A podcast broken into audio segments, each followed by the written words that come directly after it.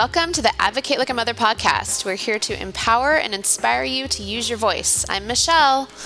I'm Andy. And I'm Miliana. I'm so excited, you guys. Today we are bringing you our very first guest host podcast. We have our good friend Liz from Ruby's Rainbow, and she interviews her good friend Kelle Hampton. Andy, why don't you tell us all about this interview? Yeah. Um, well, I won't necessarily tell you all about the interview. I'm not going to give. I'm not going to give you guys all of that. You're going to have to hold on here just a minute until we get there. But I am really excited that this is our first um, guest host episode. So um, here's the deal: if you haven't heard about this yet, this is like the equivalent of like an Instagram takeover or, or something of the like. We we give the microphone and we give the reins to someone else um, to uh, to to interview and to talk to someone that they know that they really feel like needs a voice in this space. And um, you know that's really something we're working on uh, with this show. Is is part of uh, some of the things you've seen on the website is that we're, we're looking for ways to really make this more of a community podcast. So that means we're we're looking for ways to give the show away and give you the ability to have your voice. Um, in addition to that, making it so that uh, you know so many other people can come onto the show, regardless if you are a specialist in your area, if you are just someone who is looking for space to advocate uh, for your person or your family member and what they're doing. Um, this is another way to do that. So um, what you're going to hear is our friend Liz is actually going to be interviewing Kelle Hampton, as Michelle said, as her own guest. And so uh, none of us three are on this episode. You will not hear our voices. Um, and we are so excited uh, to have our friend Liz on the show. So without further ado, welcome to the show.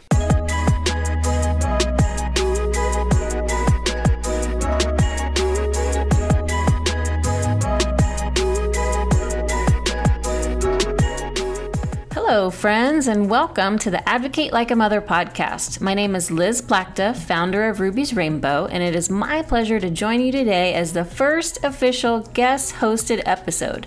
Before we get started, just wanted to briefly invite you to check out Ruby's Rainbow at rubysrainbow.org, where we are supporting people with Down syndrome and achieving their dreams of higher education while spreading awareness of their capabilities and general awesomeness.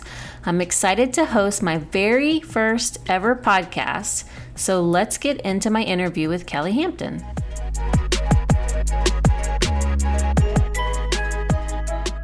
All right, all right, all right. Here we go. Uh, today, my guest is Kelle Hampton. Kelle has contributed to Parents, Parenting, Martha Stewart's Whole Living, Good Housekeeping, NPR's All Things Considered, and Magnolia Journal. She is the New York Times bestselling author of Bloom. That's my favorite thing to say. making me sound so nice. I know. Kelle has also created several online courses and guides, which have served thousands of students and readers. I've taken several of her courses. The framed one um, was one of my favorites, especially the one that I got to do with Ella when you did like the family version. That was so much fun. She also happens to be the vice president of my nonprofit Ruby's Rainbow, um, the creative force behind a lot of our campaigns. And a lot of you probably know her from her award winning blog, Enjoying the Small Things, where she shares her creative heart, bucket list, family, and all things in between all this sounds so fancy. no, uh, could you just send me a copy of what you just said? Oh, oh, this all sounds so fancy since I just know you as my, you know, goofy sidekick and, you know, loyal friend. Thank you so much for being here today on the Advocate Like a Mother podcast. And thank you for being my very first ever podcast guest. I hope I don't suck at this. so exciting. I'm you're doing a great job so far. Very impressed. Uh, you have a great announcer voice, podcast. Oh, thank you. Thank you. Theme song, and I'm sure we could do that. You know, we could hum something. Do do do.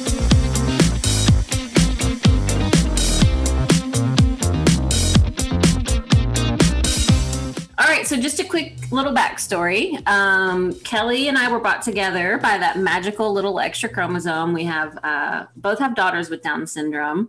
Um, do you remember when we first met? I do. I remember it vividly.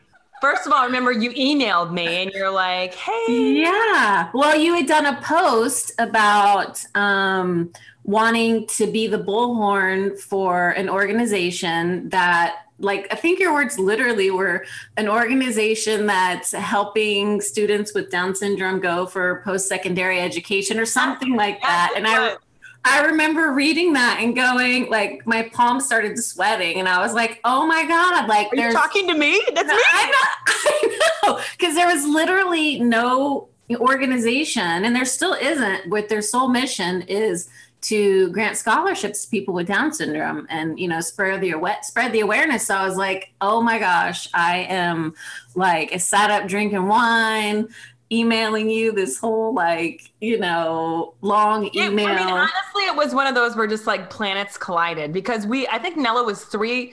We had done a fundraiser for her birthday for the first three years, and it was mm-hmm. amazing. And the NDSS is amazing, and we had done that, and so much of it was on you know, uh, in her first three years, I focused a lot on babies and new parents, and that was right. amazing. But the more that I got into uh, talking with families and seeing what was needed, the more that I heard from parents with adults, it just said there's so much for little kids available, and there's just not as much for adults. And we right. just kind of wanted to shift and do something different. And so I had mentioned to Brett, like, we should start something. He's like, before you reinvent the wheel, why don't you see if something's already out there? And along came your little email and was like, hi, I'm Liz. And we just like, but next morning I woke up and checked, you know, my email before I even got out of bed on my phone. And you had emailed me back and was like, this is exactly what I was looking for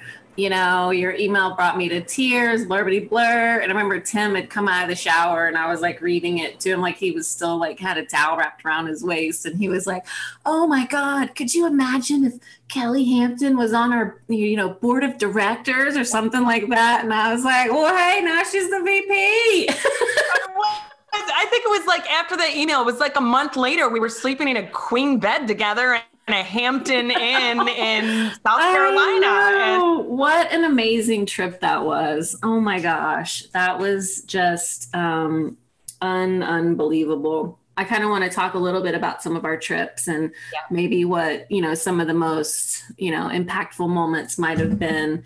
Um, but uh, I, I know what drew me to want to help other people with Down syndrome when Ruby was so little. I mean, she popped out, and I, I basically was like, I just need to see the possibilities, people, you know, like, you know, because I didn't know anything about Down syndrome, right? Yeah. Uh, so I really just needed to know that things were going to be okay, that her her life was going to be okay, and of course, I wanted to help people with Down syndrome you know be the best that they could be so that was in my heart too um, but what drew you to want to advocate for the older generation when Nella was so young? I'll tell you the exact moment. First of all, I wasn't where where you were when Nella was born. I could only adulthood was very hard for me to look at. And even if someone said, "I have hope for you," come, I was like, "No, I can't even go there. I can only stay in babies."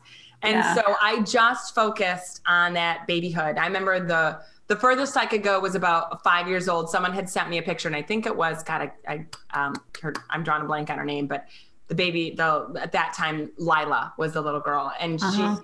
I'd seen a picture, and I used to carry that picture around with me when Nella was a baby, and she was only maybe Lila was maybe three or four years old, and I, to just to see that toddlerhood was going to look okay. That was as far as I could go.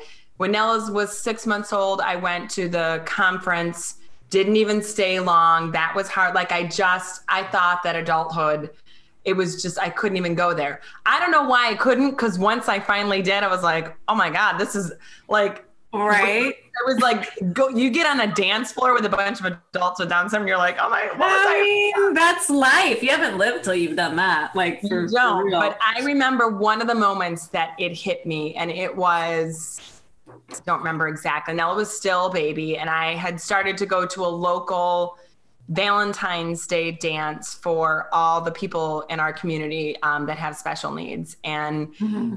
this beautiful dance it was in a church gym, and um, they there were all these like boyfriend and girlfriends, and they were dancing, and there were balloons and music, and I. I went and was kind of photographing it, and I was still I was so new to the community at that point and I remember just looking at these, you know, 30 something year old there was one particular guy I remember watching, and I looked over in the corner and I saw his mom, you know, who's. Yeah.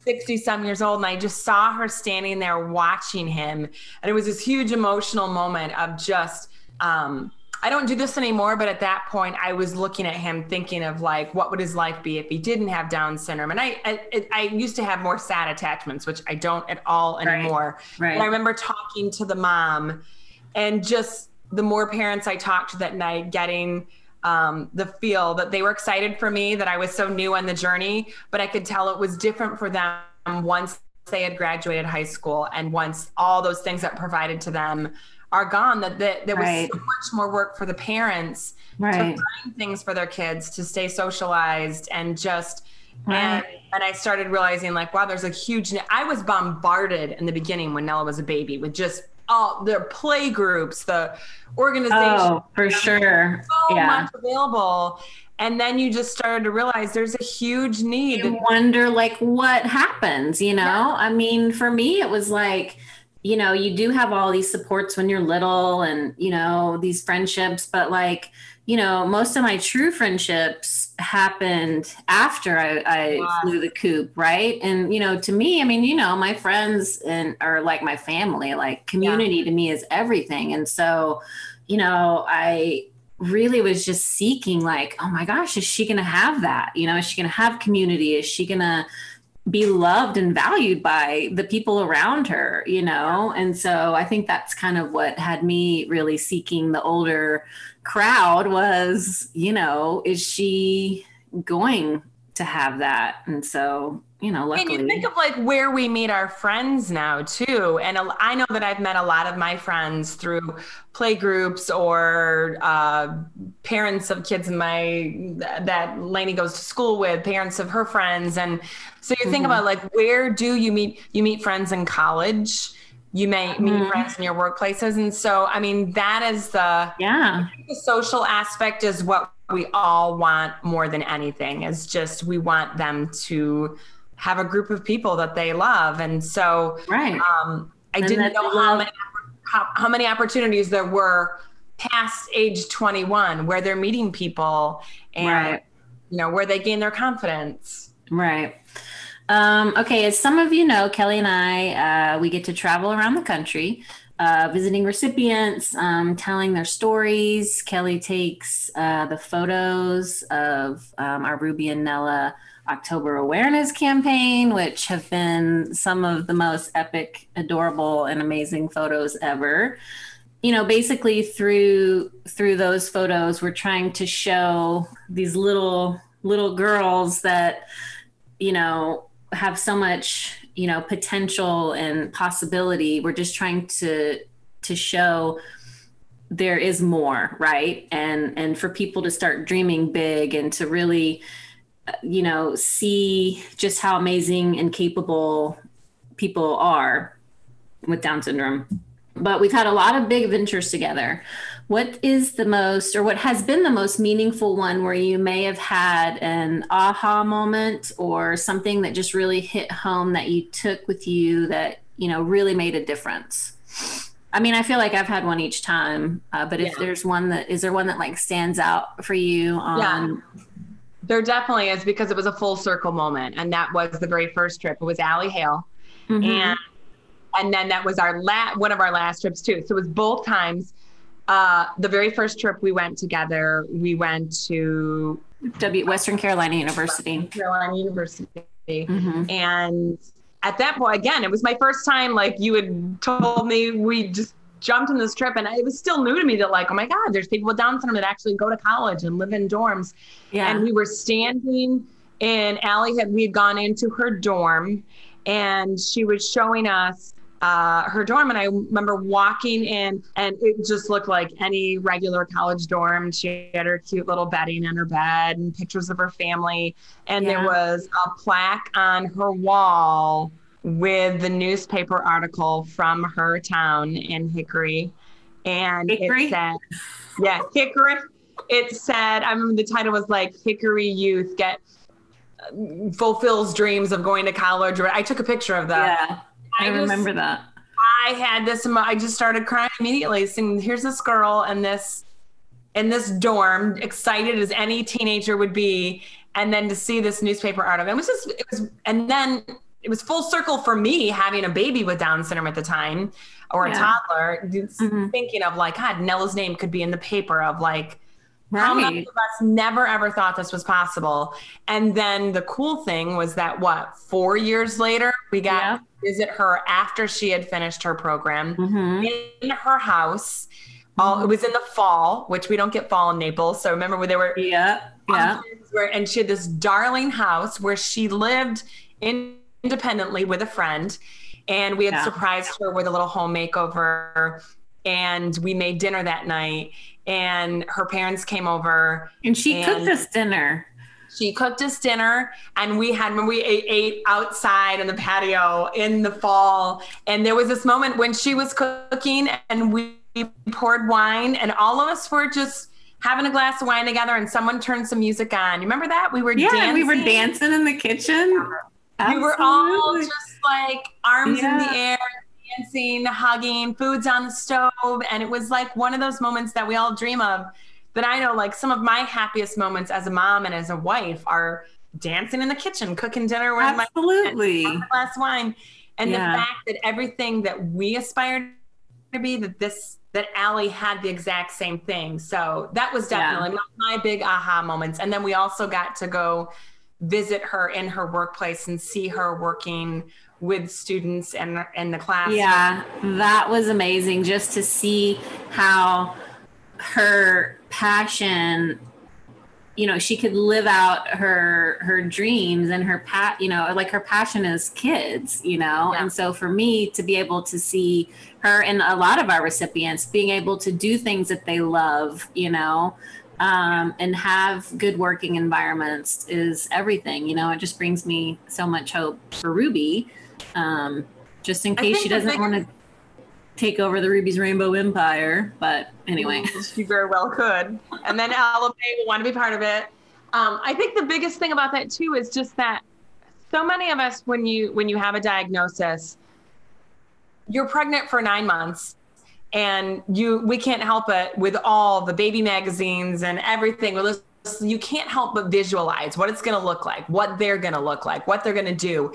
They're you know how mm-hmm. many parents have held a a day old child and they're like their fingers are long they're going to be a piano player they're like we have all we just right. we think of all these things that they're going to be and the minute you get a diagnosis so many parents i think just think they have to reel in dreams like we just start discarding like almost to save ourselves the heartbreak we we just reel in all these things. And then when you go on these ruby's rainbow trips and you realize god all these things that i shelved that i thought like don't get your hopes up so that you're not disappointed how right. many how many people have we visited that we've seen um, relationships marriage driving a car? I mean one of our last um, scholarships that we got to deliver was the girl yeah. who had hey, Christina. Yeah, she's got it. She bought her own car with her money with her she saved money.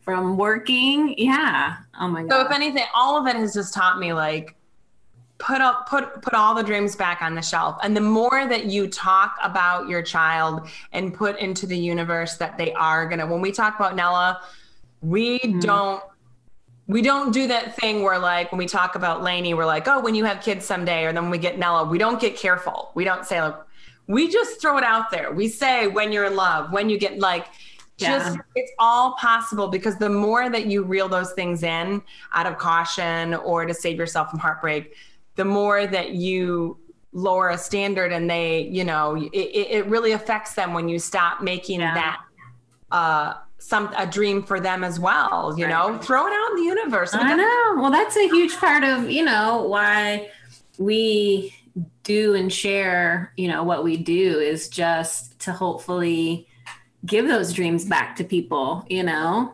Just say hey don't throw don't sweep that under the rug. Like just throw it out there you know? Because it's not going to harm anything if you have these huge big dreams you know? It's only going to help them achieve them. So and how many people that don't have a disability also we've all had things that we threw out there that maybe didn't come true. And it's not Oh, like of course. I wanted to be a flight attendant when I was 21, and that didn't happen. Um, I know before these adventures together um, and seeing how our recipients um, are making a huge impact on their communities, um, becoming more independent. You know, I wasn't sure what the possibilities for Ruby or what her future could look like, you know, before any of that. So, uh, before Ruby's Rainbow, you know, what were your expectations for Nella? Like before, you know, you kind of started getting out there and seeing, Yeah. yeah. I think we our, our thing that we always said in the beginning, both Brett and I, and this is just sort of a cliche thing that parents say is just like, I want, I just want my child to be happy. I just want them to be happy. There's a couple things here now that one of the things that I've added to that after doing the work of Ruby's Rainbow is I want my child um, to have the satisfaction and the joy that comes from contributing. I want her to contribute to the world in a meaningful way, and I want her contributions to be recognized. That's what I say. I used to be um, more specific about those contributions. In the very beginning, people used to say, "Oh, I know someone that with Down syndrome, and they bag my groceries." And I used to get offended. I used to get offended by that. Like, I don't want my child to bag groceries.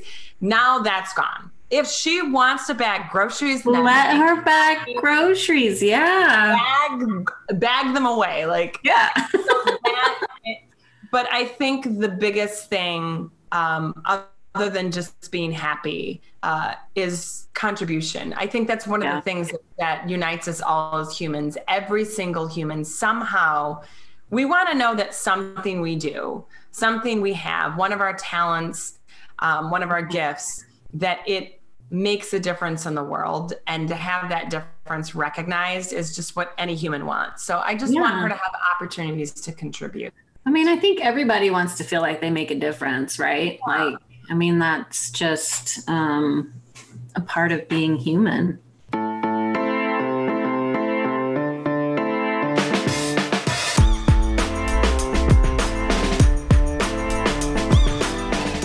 Whether you are advocating for your child with a disability or for injustice, everyone needs to be reminded that you are not alone and to keep fighting for what matters. Michelle started Littlest Warrior after her son Eli was born with Down syndrome and a heart defect, and she was introduced to the world of advocacy. Littlest Warrior Apparel is here to make sure you look good while you advocate. Get your message out there and spread awareness without saying a word. Littlest Warrior has tees for almost every diagnosis out there. Go to littlestwarrior.com and use code ADVOCATE for a special discount for listeners. Now, back to the show. So, a lot of people in the Down syndrome community know your story either by following you on Instagram or uh, having read your book, Bloom. What first inspired you to begin telling your story, and where do you find or draw inspiration to continue using your voice in that community? This all started probably with with sharing her birth story. Yeah. And at that point, it had nothing to do, sorry to say, with making a difference. I didn't want to make a difference. In fact, when she was in the hospital and people were like, oh, this is amazing. You know, you're gonna this your your your story is I was me like, no, I'm not going to marches. I'm not going to buddy. I did not want that was I did not want to be I don't want to make a difference in anybody's life. and then a week later, it was just out of like, I just was caring. I just had to get it out. It was almost therapy. Like I had to write the story of um, just the honest account of the fact that I was shocked. And um, I can freely use this word now that I was disappointed. I was devastated. I was, and just to be honest about that. And once I had delivered that and kind of dumped it into the universe, and I felt like I could finally move on. And then once you started hearing from the community and and was mm-hmm. bombarded at that point with the internet and the way it was in, in 2010 of sharing and just the mm-hmm. response that came and realizing how many people were out there, how many people wanted an honest account, how many people wanted to know that it was okay to say, I am so, so sad and this isn't what I thought it was going to be, but I'm, you know, I'm, I'm going to do Yeah. this. And most important, it wasn't necessarily like I felt like I needed to advocate or make a difference. Um, I felt like I needed to be honest. I felt like the most Yeah. important at that time what people needed was honesty that Yeah. it is okay to say this makes me sad or um the, you know I, I think so many people the minute you, you hear all the you're given the the holland poem and everything you just immediately think like i have to be an inspiration and that it was just okay to just be so Right. honest about what it's like to have a child with special needs Yeah. and then, of course, you start realizing, wow, this is making a difference, and that people are hearing this story from all different places, and people are writing and saying, "Thank you for being honest." Or, um, and I also felt a need to show life of raising a child with special needs without it being a special needs blog. You could be following along, and it could take you two weeks to realize, like, oh, I, Oh, she has a kid with Down syndrome. and so Yeah. that I think was the most important thing. And there are so many other people doing it right now, and it's Mhm. one of many that are sharing their story. And and but I think that makes a difference, and I think it just sort of desensitizes people to think. You know, th- there's two components of it. There's one, sharing your story definitely makes a difference with people who, people who have a child with special needs or people that are new to the journey and it gives them hope. But I almost Yeah. think more important is that community that doesn't have a child with special needs and Yeah. to show how normal life is and to talk to their kids about disability and that we should be talking about it. We should be normalizing it. And these things growing up, if we saw someone in a wheelchair, you know, our parents always said like, Shh, don't stare, don't look. Right. So this new generation is saying like, Yeah. why, why not? Your kid Why not? Let's ask questions. Yeah. I know. It's kind of, you know, like when people, if I'm with Ruby and they ask, well, what's her name or how old is she? You know, it's like, well, ask her.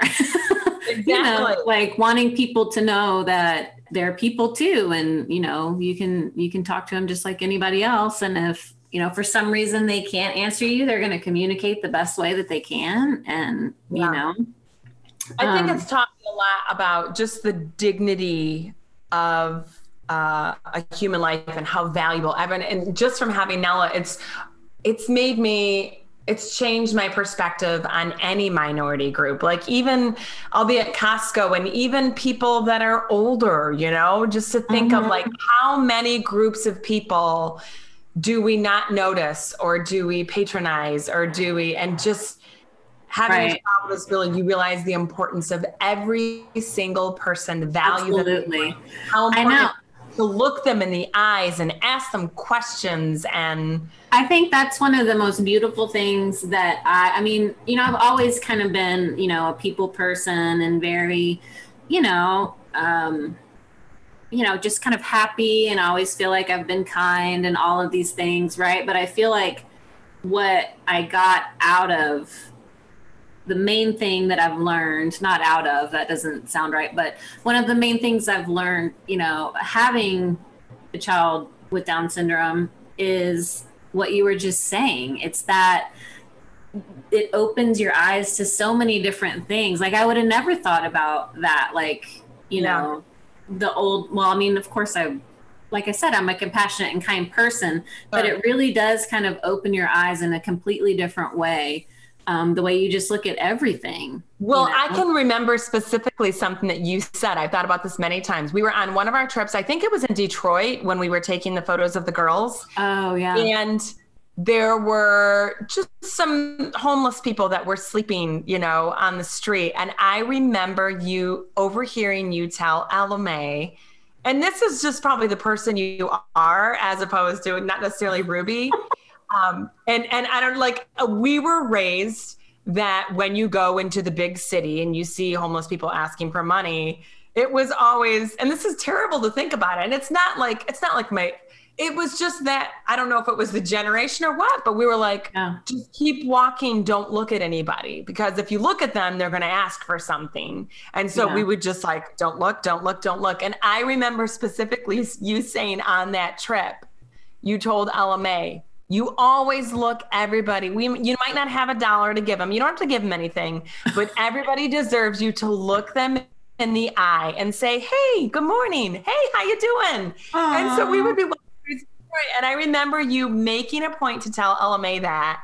And you would look at every single person sleeping on the street and you were like, hey, what's up? Hey, good Oh, I do tell them that actually. Yeah, because I do. And, you know, if I'm driving by on the street, you know, and I'll wave or whatever, you know, if there's somebody like on the corner, because I feel like they, they deserve to be seen and heard. And Well, and that's know. what we've learned in this journey. And that's what I feel like. I think so many people out of discomfort or not wanting to say the wrong thing or when we were younger it was like don't don't stare because they're going to think you're looking at their you know their leg or whatever and right. I I think what it does is it creates your children by you not saying anything, by you by you pretending you don't notice, and you think that you're teaching them like not to stare so that you don't draw attention. That's actually a horrible thing to teach someone is don't give somebody attention. If there's Right. anything we deserve in, as humans, it's attention. And you know, if you're in a wheelchair, like uh, the jig is up. I'm in a wheelchair. Okay, it's fine that your child is looking or whatever it is. Like I just think that everybody Yeah. deserves to be looked at in the eye and valued as a person. And having Nella has taught me that because I I was part of the group before that just I didn't know what to say about disability, so I just sort of ignored it. Right. I know. I think that's where a lot of people, um, you know, what, a, you know, where a lot of people are. And they just, you know, I think that's a huge part of us being so open and honest about everything. And I never fault anybody for, you know what I mean? Like I'm always, I come from a place of, uh, you know, like if somebody says something that's not appropriate or, you know, uses even uses the R word, you know, Yeah. like I come at it with a, oh my goodness, you need to go take a naked lap around the cul-de-sac because that's what people do when they use that word. you know, and I you tell me that, and I love that. It's such a funny, like everyone has a different approach, but I love that too. That you kind of like add a little Yeah. sarcasm, but uh, also with compassion. Like we don't say that. Do a lap, you know. Yeah, and it's like uh, you know because some people they don't get it. I'm sure I say the wrong things a lot of times, you know, about things and not wanting to, and you know, n- knowingly wouldn't do that, right? So it's our job as any parent, not even of a kid with special needs, but just as a parent to, you know, show the world compassion and that our kids are amazing and raise them to be capable little humans, you know. Um, so uh, even though we are both kind of in the public eye because our daughters have Down syndrome, me probably more so than you because you really, like you were saying, your blog is you might go a couple weeks and not even know that Nella has Down syndrome, but you know my organization is About down. yeah.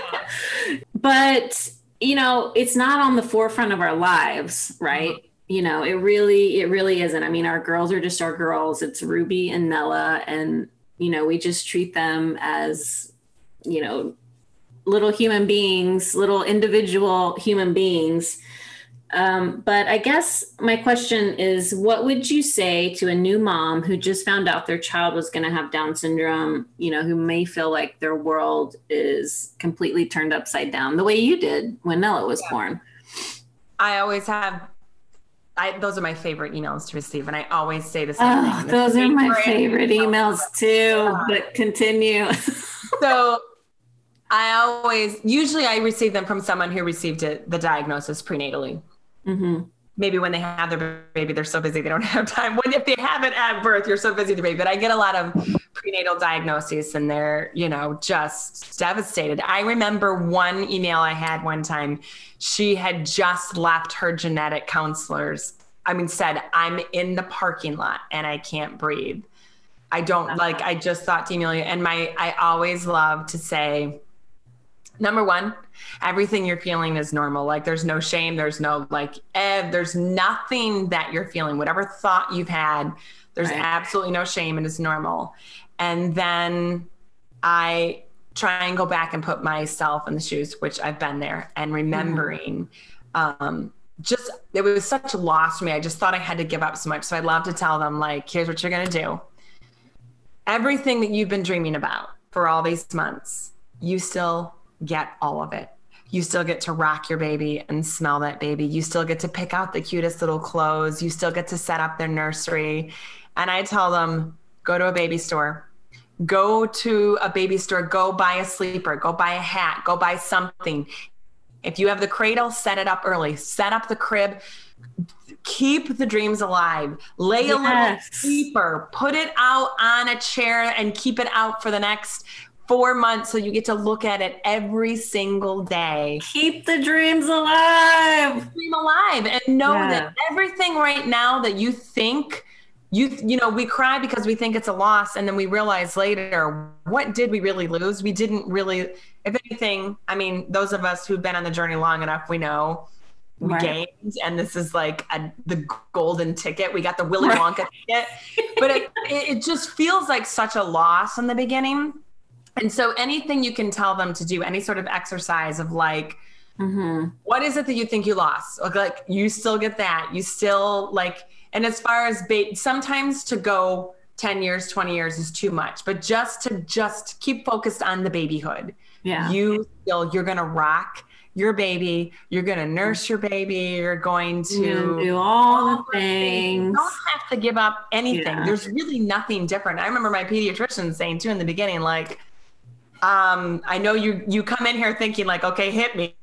Well, what do I need to know about Down syndrome? And she wrote on a little sheet of paper like, uh, it's just three things. Like you're gonna have to have a CBC every six months, and you're gonna have to have her eyes checked in a year, and uh, you're gonna have to have a thyroid test. Those are the only three that are different than any other baby. So just Yeah. go home and do what you're doing. And so Oh, I love that. share them that they get everything like Yeah. still, still do balloons your baby shower your Well, so I love that you get them in that stage, and then it's almost like you shuffle them over to me because then I get the emails that are like, "Oh my gosh, baby!" You know, people with down like the you know they go they to college little kid, they go to college. Oh my god! Okay, you know. So you know, I love I love that so much. You know, and then parents, I feel like it just raises that expectation and opens a whole new world.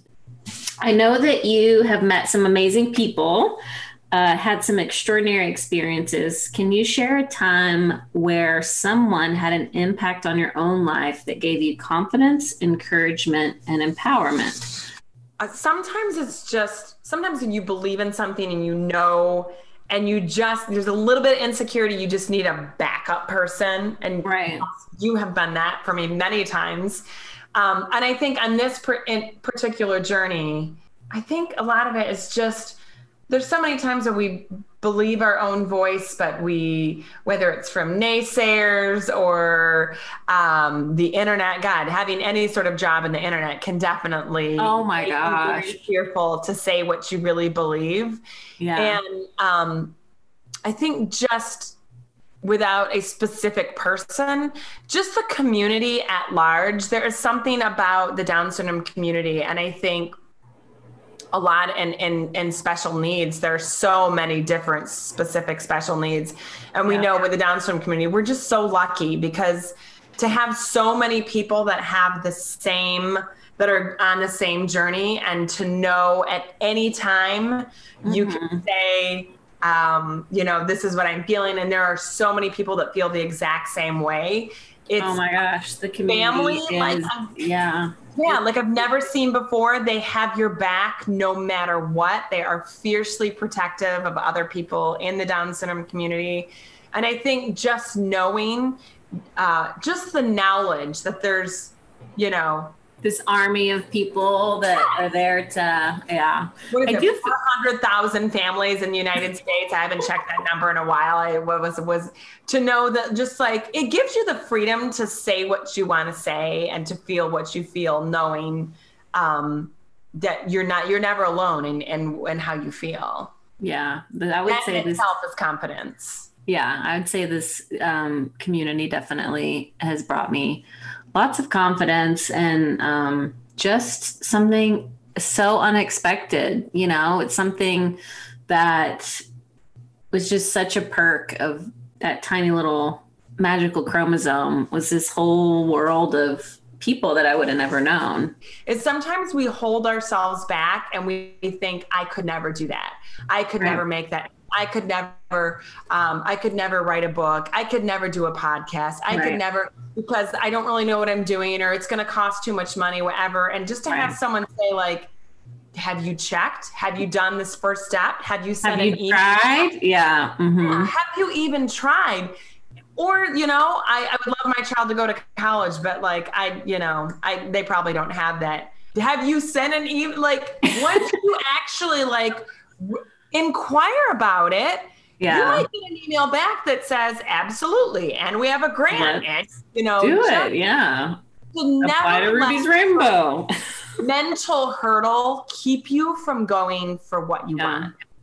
Yeah, I for sure feel that because I always, you know, I mean, I didn't know what I was doing when I started Ruby's Rainbow. Um, but yet here, you know, I am, right? Like I'm still learning every day. And I do tell myself a lot of times, oh, I don't know what I'm doing. But, you know, obviously some of the things have worked, but I'm still working on building my confidence about it, you know?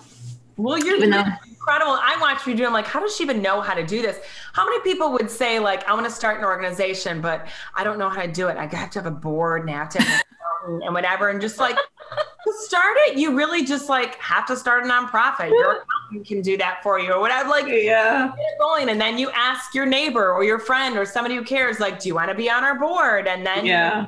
have a little. Pretty much how it happened. Yeah. Yeah, And here we are now, Kelle, $1.2 million in scholarships Who would've that we've thought? granted. Nobody. I mean, not, I mean, yes, I, you know, my dream, like, where my dreams were that, but like, you know, just to be here now is. Yeah, I think your first email, I think you actually, because it sounds like a very Liz thing to say, I think you're like, me and my husband have a little old, a little old organization, whatever. And like, you don't get to say little old organization anymore. Like, look what you've done and how much, like, everything starts with an idea and you just Yeah. put one foot in front of the other and send an email and put out a fundraiser and do, and then pretty soon it just turns into what you've done. How many scholarships have you given away? How many, how many? Um, we've given out uh, 380, I think. A Something little like that. organization, yeah.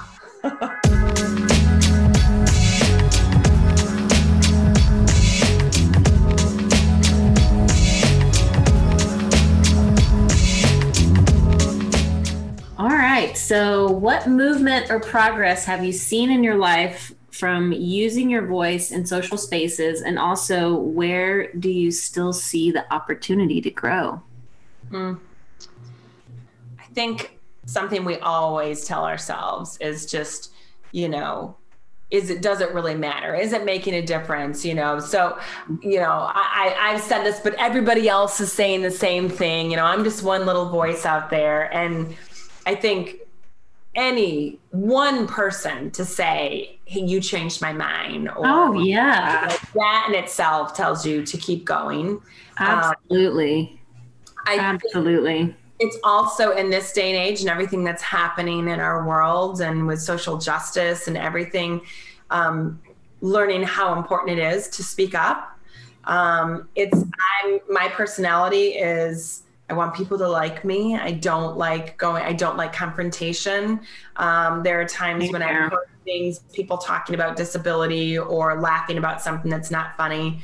Learning how powerful that is to speak up and actually say that's not funny like that i don't like that you said that and Or go take a naked lap. go take a naked laugh and learn the more you do it the more comfortable it becomes Right.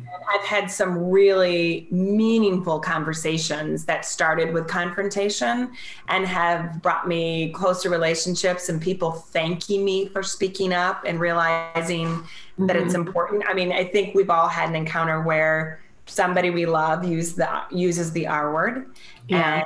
and um, I've had, I, I think I've told you one of mine that that's personal, but it was Mhm. hard. It was very hard. It was somebody I loved that just kept using it. And it was, and I sort of gave up. I just thought I'm not going to do this anymore. And then it just, it was a hard, tearful conversation. And the last conversation we had, this was over a year ago, never heard it again. Like it was, and it was hugging and thank you. And it was just, I normally Yeah. avoid things like that. So I think it's just learning like just to use your voice. It doesn't, you're not responsible for the way that somebody responds, um, but you do have to do your duty to uh, talk. And, and I've also learned how to do it. There are certain ways to do it. There is a way, you know, to consider, to listen and do it in a way without shaming people. Right. Um, yeah. Just how important that is, you know, it really does make a difference. And I still find uh, a lot of opportunity um, especially in the education setting. And we're very fortunate. Nella's still in elementary school. And I got to tell you, we've had the most amazing experience that it actually, the bar is so high, I'm scared for middle school because, like, I don't see it going anywhere but down from how wonderful our experience has been. Yeah. But there are just so many opportunities where people still have this mentality that people with disabilities are sweet and nice and they just don't realize that they're sweet and nice, but they also are talented and can contribute. And mm-hmm. they don't know. Um, I'm constantly talking about Ruby's Rainbow, and like once you open the world up and and and make people realize, you do know that that people with Down syndrome have jobs and drive cars and go to college and live right. with parents and um, yeah learning how to talk about that more in all sorts of groups and that changes people's perspectives it so does. So does. Kelle thank you so much for joining us on the podcast today. Where can our listeners follow and support you on your journey? Oh girl i'm all over. So you can follow me on instagram at ETST, which stands for Enjoying the Small Things. Yes, ma'am. On my blog, Kelle Hampton, that is Kelle with an E, K E L L E, Hampton.com. You can also sign up for the newsletter. Um, you want to sign up for the newsletter, people. You get some good, good stuff in there. I need to get on that because it's been a little, it's 2020, it's pulled back the newsletter efforts, but it will be coming again. All right. Well, thank you so much. Thank you. Always fun to talk to you.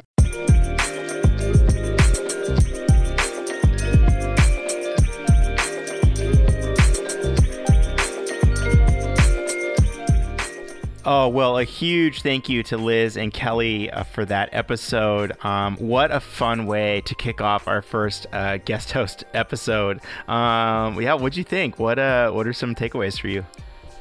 I loved it. They're so fun. They're such a cute friendship, and I love how they met, and just you know hearing about their adventures that they take, and it's just so cool. Um, one thing I really liked was Kelle was talking about like it kind of reminded me of a Taylor Swift song that says "Take off, like take your hopes, high hopes off the shelf" or something like that, like kind of like dust off your dreams for your kids. Like I love that. Just thinking like like eh, you know like eli could drive a car one day or he could you know go to college or do all these things that i kind of you know when i got his diagnosis thought were you know yeah. those dreams were dashed you know and so it's just cool to think about. Yeah.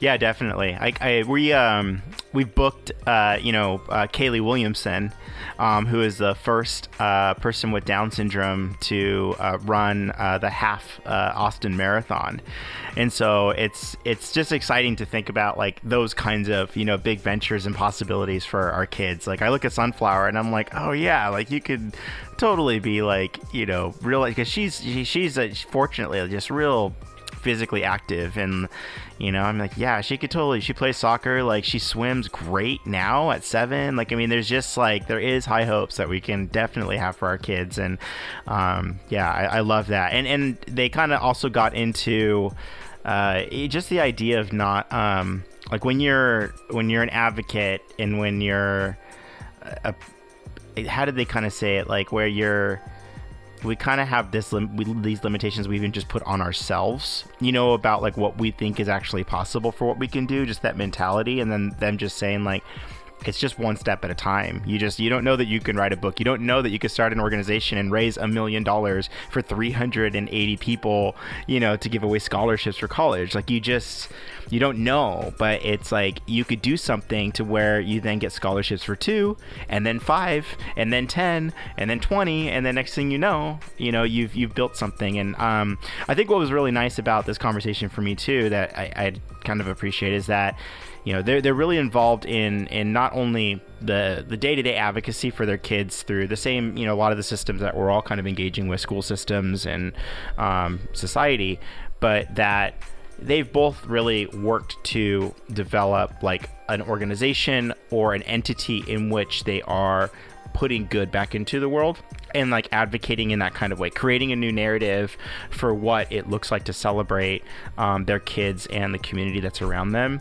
And I just think that's something really worth considering for a lot of you out there that might be listening. You know, there is this social environment in which we use our voices and put a lot of energy and thought into, but it also um, could look amazing if, if yes you've wanted to start a podcast or you've wanted to write a book or you've thought hey maybe i can just rally a few people and start raising money to do this one thing here or this one thing there.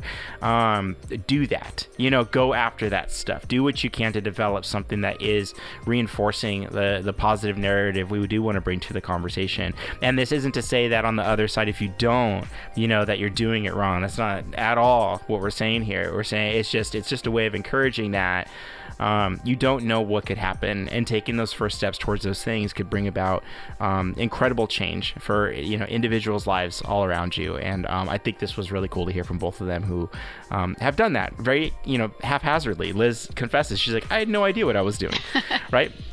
And right. Kelle, when she first started, you know, writing, she's like, I don't, I'm not, I do not want to at all, and I don't want to inspire anybody. You know, like I'm just, I'm just out here trying to survive and do this thing. I'm not gonna do that.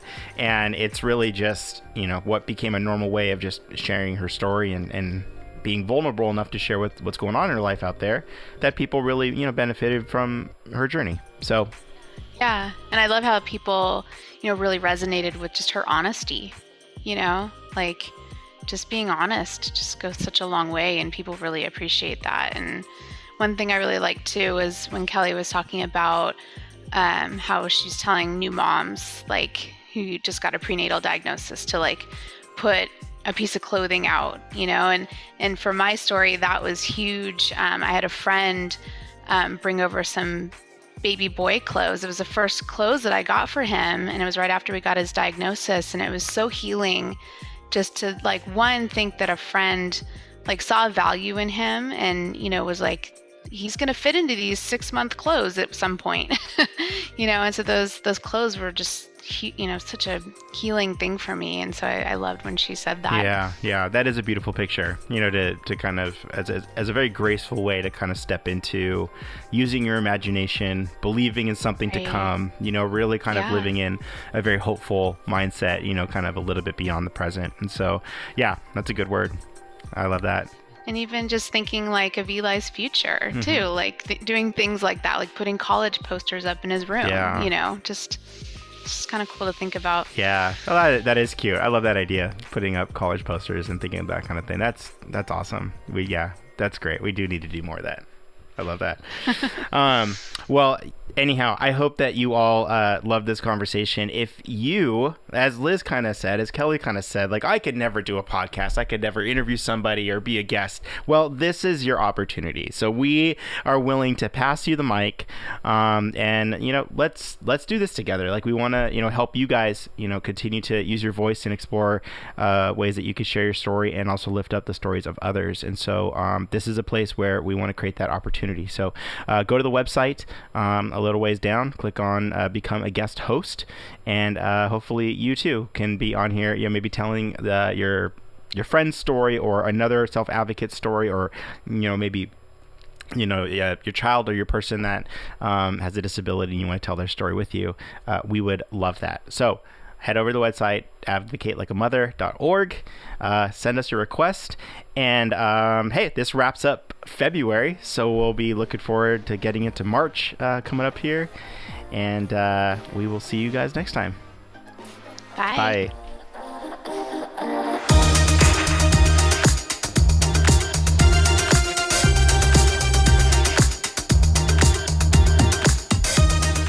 Thanks again for listening. As always, if you could leave us a review on Apple Podcasts, we'd appreciate it, and share this episode with a friend. Access resources, episode notes, podcast merch, and more at www.advocatelikeamother.org. And if you're a company looking to partner with us via sponsorship, please reach out to us on our website. And lastly, follow us on Instagram at Advocate Like a Mother and join our community group on Facebook. Friends, we'll see you next time. Uh, uh, uh,